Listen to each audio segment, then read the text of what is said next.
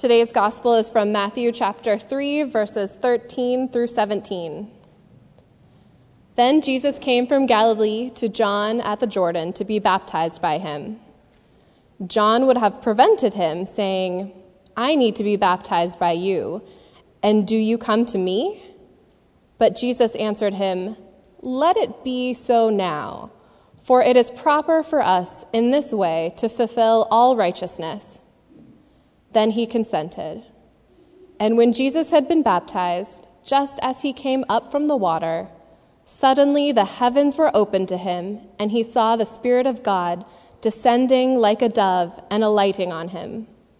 And a voice from heaven said, This is my Son, the Beloved, with whom I am well pleased. The word of the Lord.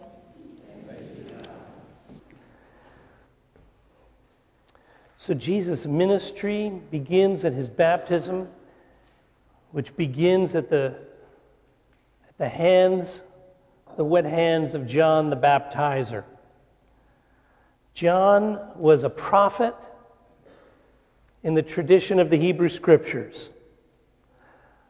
The prophets in the Hebrew Scriptures were always comforting the afflicted and afflicting the comfortable. The prophets of the Hebrew scriptures were always speaking truth to power and not very popular with those in power. The prophets of the Hebrew scriptures were always challenging the religious establishment at the time that God's love could not be bound or blockaded or hindered. God's love included more and more and more. And prophets of the Hebrew scriptures were always saying to the religious establishment, You think you have God boxed in, but God's bigger than that. God is bigger than your definition, and God is bigger than your rules, and more gracious than your love, your laws. Love is always greater than the law to the prophets, which got the prophets into trouble with the religious leadership of every age and still does. Isn't it interesting that Jesus' ministry starts, is initiated by a prophet? John, by his very location, is ticking people off in the religious establishment. They thought that all holy things should just happen in the temple, in a beautiful sanctuary. And there's John out in the mud of the river Jordan saying, God is active right here. How do you think that went over to the religious authorities? They didn't like it. They came out to stop this madness. And in the tradition of the Hebrew prophets, John talks smack to them and calls them names. You brood of vipers. He's not making friends.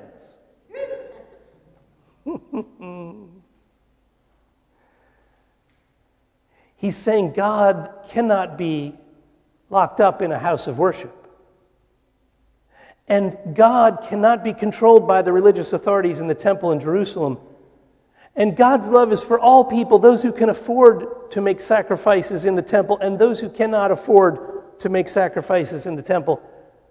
Anybody who comes into these waters in this river can have a new start and be baptized. This is where Jesus' ministry begins.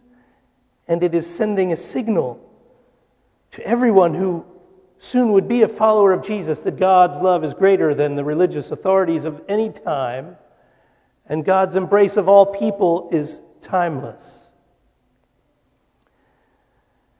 Some who are followers of Jesus have a spiritual gift of prophecy to be a prophet. Not everybody, but some do. And throughout the last 2,000 years, some prophets have been raised up by God as followers of Jesus to do the same thing that John was doing to say to the religious establishment and to all of society, God's love is bigger. God's love incorporates all people and all of creation. And that usually gets prophets in trouble, and they usually end up dead. They also get sainted once they're dead because they're safe. The Reverend Dr. Martin Luther King is one such prophet who many in the Christian church in the West were afraid of because he was calling us to a greater accountability. And when he died, then he became a little bit more safe to embrace. And I'm very grateful that our country and our world has embraced him. I'm very grateful for our nation that has chosen tomorrow to mark this as a national holiday. It is important for us to keep looking at what Dr. King was pointing to as a prophet in the Christian tradition. I'm very aware this year more than ever of his book that was published in 1967 entitled, Where Do We Go From Here? Chaos or Community? He wrote it in 1967 in seclusion, in a house where there were no telephones, where he sought refuge in the tradition of Jesus, in the tradition of early Christians who seeked to be in relationship with God alone.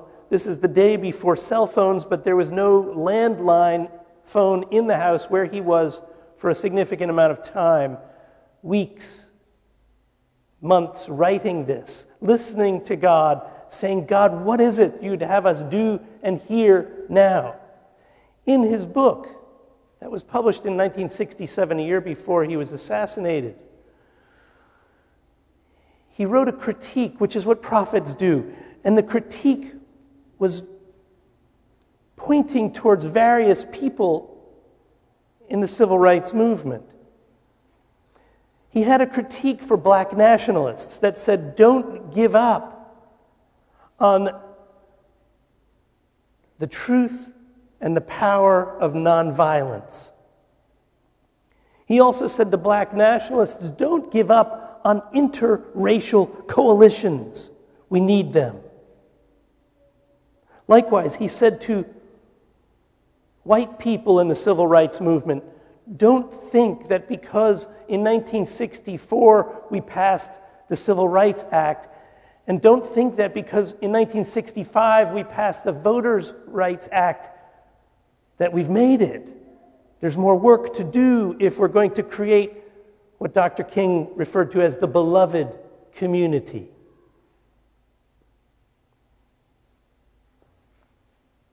He lifted up these two choices. What will we choose?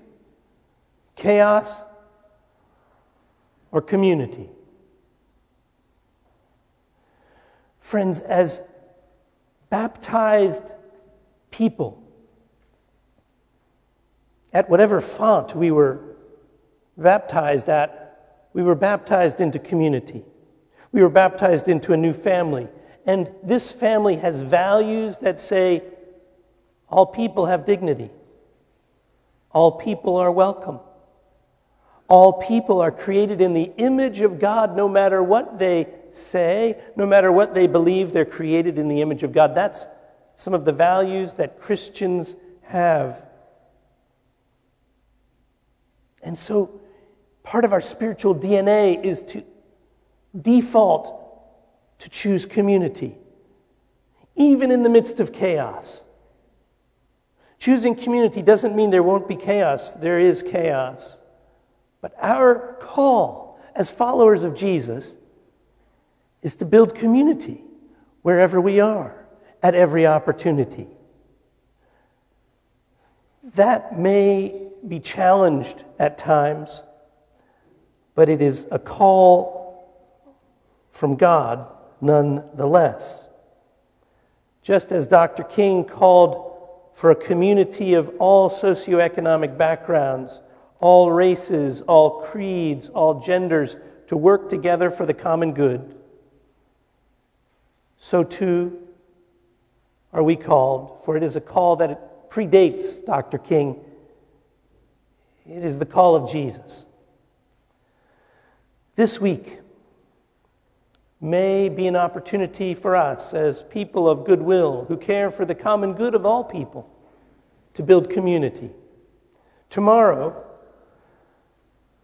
most people have the day off, but the hope is that it will be a day on, a day when we build community, a day when we care for our neighbors, especially those in need. Our youth are going to be doing various things depending on their age. I know junior high youth are going to be going up to the Presbyterian church in the township to put food together for bridges, for homeless people who will receive that food homeless communities that live under bridges in Newark, in Irvington, in New York City. Some of the senior highs are going to meet here tomorrow morning and they're going to tell me where they're going. Straight and Narrow Addiction Rehab Center to be with people who are doing the hard work of healing and rehabilitation after addictions. If you look online, there are various opportunities to do good. But even if you don't do that in an organized way, I commend you to do something to build community in your context, whatever that looks like. Likewise, this week, on Inauguration Day, I encourage you to do something that will build community to do something that will convey love of neighbor and a desire to serve the common good of all people. Likewise, on Saturday, the Women's March on Washington, which will take place in a hundred other locations as well, is an opportunity for some of you I know who are going to that march to build community in little ways. But we don't have to go to Washington to build that community. Wherever we are on Saturday, our nation is going to be processing what does it mean to hold on to the values that all women and girls have dignity how can we build community where we are? In a few moments, we'll be invited to come to the baptismal font and touch the waters of baptism.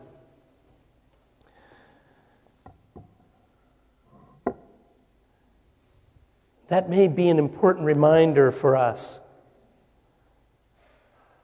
to remember that we've been baptized into community and baptized into a ministry of building community wherever we are.